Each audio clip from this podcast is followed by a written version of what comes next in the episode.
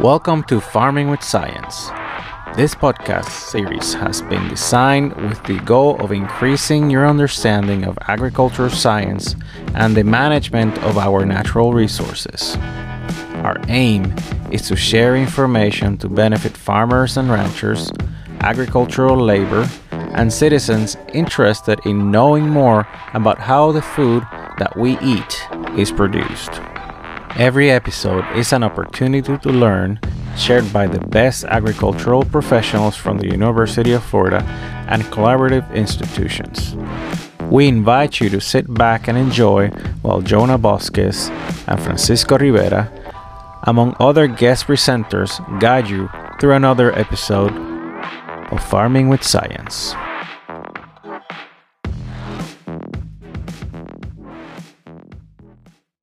Today we have uh, Dr. Joao Bittar, our extension cattle veterinarian with us, and today we're going to be talking about the vaccination process and vaccination protocols. This is going to be one of a series of videos about different vaccines and how they work. Uh, so today we just want to introduce the concept. Good morning, Jonah, and good morning, Francisco. So the background information for everybody that's watching this video is that we have in the Southeast a low adoption rate of the vaccination protocols.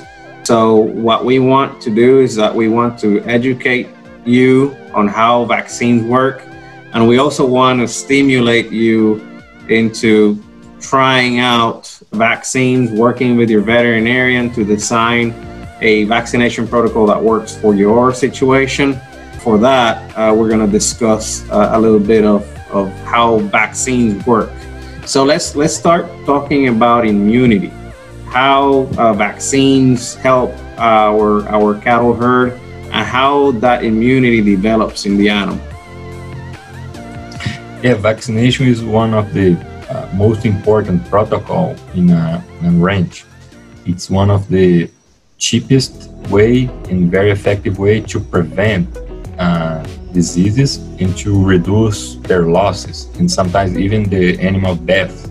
So vaccination is a, a way to induce immune response uh, in the cow, in the cattle, uh, from a uh, pathogen, from a microorganism. In, in this case, usually they are pathogens because they can cause diseases.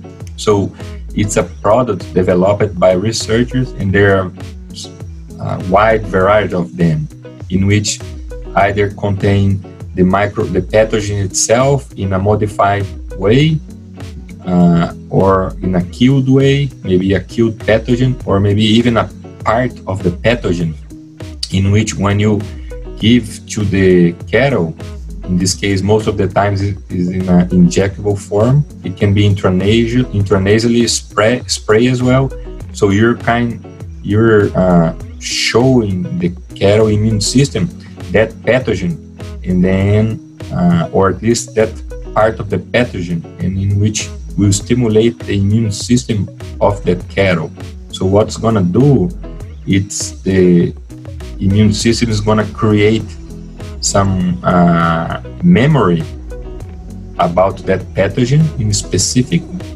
And then in this way the next time when these uh, cattle uh, encounter that pathogen when they get infected they know each one is it and then they are able to quickly very fast develop immune response and very specific to that uh, pathogen in which, depending on the vaccine, you may avoid the infection, it might reduce the infection rate, it may help uh, reducing the, the, the clinical signs or the disease severity of that animal. All right, so so Dr. Bittar, what are the essential disease that we need to watch and use vaccines for so the most uh, common uh, diseases in which we have vaccines and the ranchers need to be to be considered to use, they are div divided in two major groups. One is uh, the ones that affect reproduction, and the other one is uh, the one that uh, uh, cause uh, bovine respiratory diseases. And then there's another one, miscellaneous. So, but important for the, the ranchers to considering, uh, we have those vaccines for some pathogens.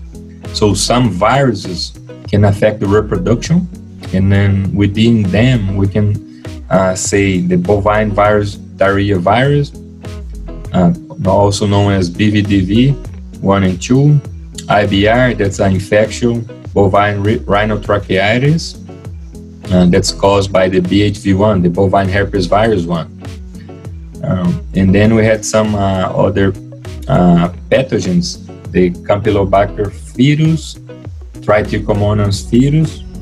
That's very important in the bulls. We uh, talked about uh, when we are talking about the bull BSE. That's very important to make sure we test the bulls, and then um, there's a relatively uh, uh, degree of effic- efficacy of that vaccine for the cows itself, not much for the bulls.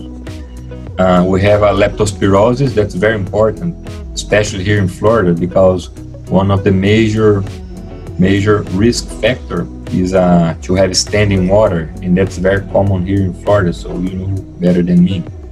Uh, we had a Brucella abortus as well. That's uh, not common here in Florida uh, nowadays, but it was a big issue in the past. There's a vaccine, very effective, uh, to vaccinate only the heifers, and that's only the veterinarian that can give this vaccine because there's a risk of a human uh, infection. So it's a zoonotic disease.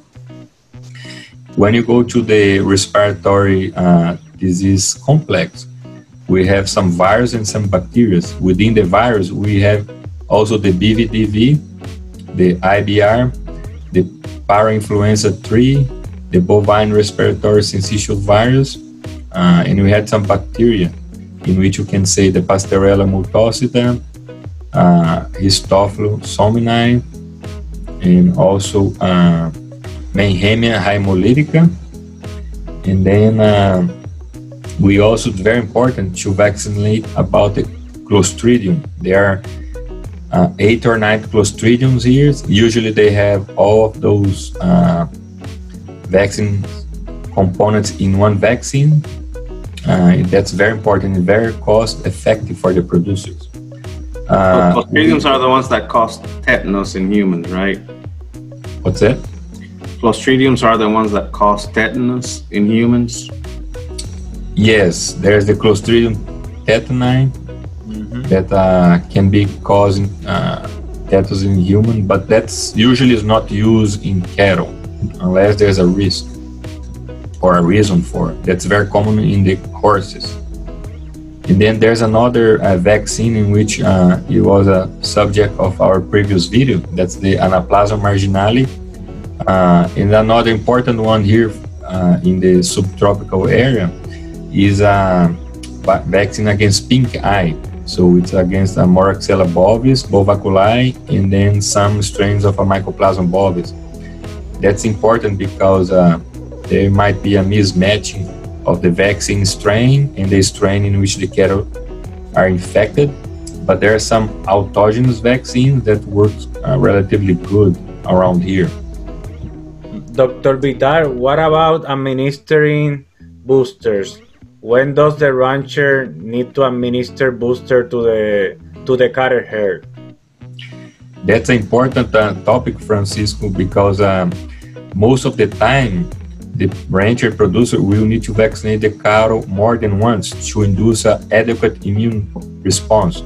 Usually, we recommend uh, the prime vaccination. That's the first time the animals are vaccinated. And then within four to five weeks after the prime vaccination, we recommend to give a booster. That's a second dose of that same vaccine to ensure a better immune response. And that's very important in the killed vaccines because the Q vaccines uh, must have this booster to induce adequate immune response.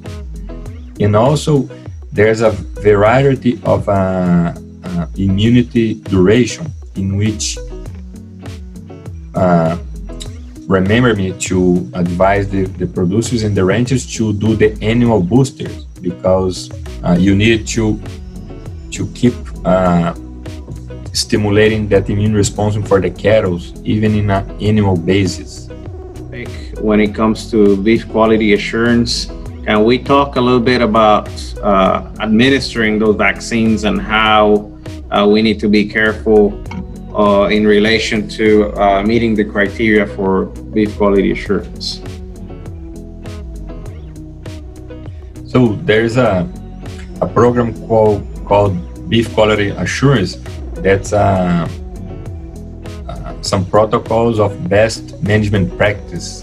And then vaccination is uh, one important part of this program. So it this program recommends uh, the ranchers and the producers to do try to do a good job trying to reading the label before starting using the vaccines to make sure uh, they use in the most appropriate way. So if it is an injectable, sub-Q or intramuscular vaccine, it must be given on the neck or behind the shoulder with aseptic uh, techniques using clean and disinfected needles and uh, syringes.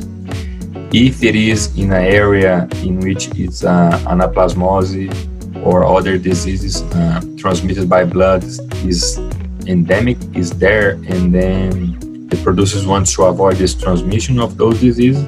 Recommend to change needles uh, for every animal. So you need to work with your veterinarians to see what is the best protocol there. But usually uh, you need to administrate the vaccine as the manufacturer recommends you need to store the vaccine uh, in appropriate way especially the MLV, the modified live virus vaccines, in which are uh, sensitive to high temperatures and also to light. So you must store it in a good cooler with an ice pack, uh, protecting from the light. That's very important. And also, uh, and very important is to to check what is the meat withdrawal for those vaccines because the vaccines, most of them, they have uh, some products inside to preserve them that requires uh, some time for meat withdrawal. So you don't want to put uh, animal in a food chain uh, before that withdrawal time is due. So it's very important to have those good practice to not only get an adequate immune response, but also to have a good uh, beef quality product available for the consumer.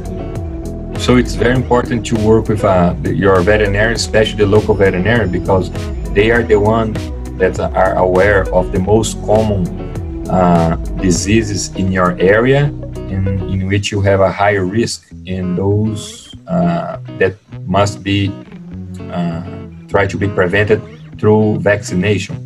Uh, there is not one program fits to all the farmers or ranchers, but there's like a backbone of the common diseases in which the producers uh, would beneficiate a lot in vaccinating their cattle.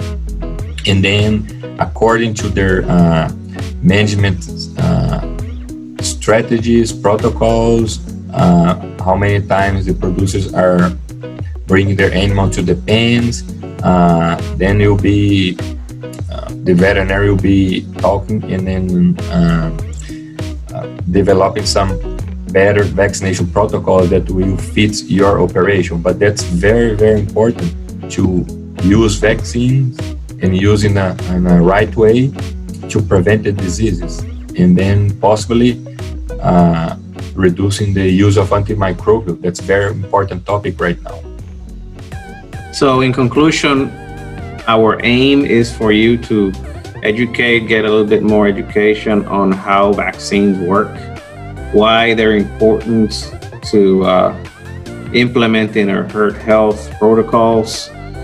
And also, we want to encourage you to have that relationship, develop that relationship with your local veterinarians. They're a very important piece of this puzzle of protecting our animals and providing our clients with a wholesome uh, quality product. With this, I'm going to thank you, Dr. Bittar, for your time. Thank you, Francisco, for the questions, and hope to see you guys later on another episode of Farming with Science.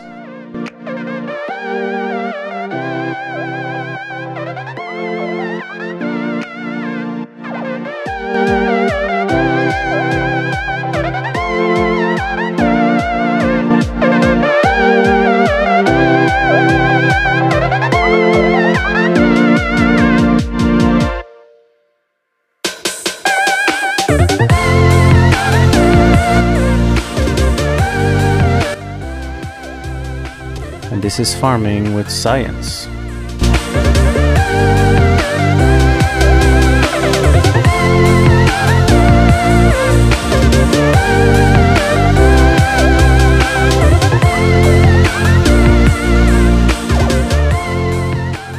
The University of Florida IFAS Extension is an equal opportunity institution.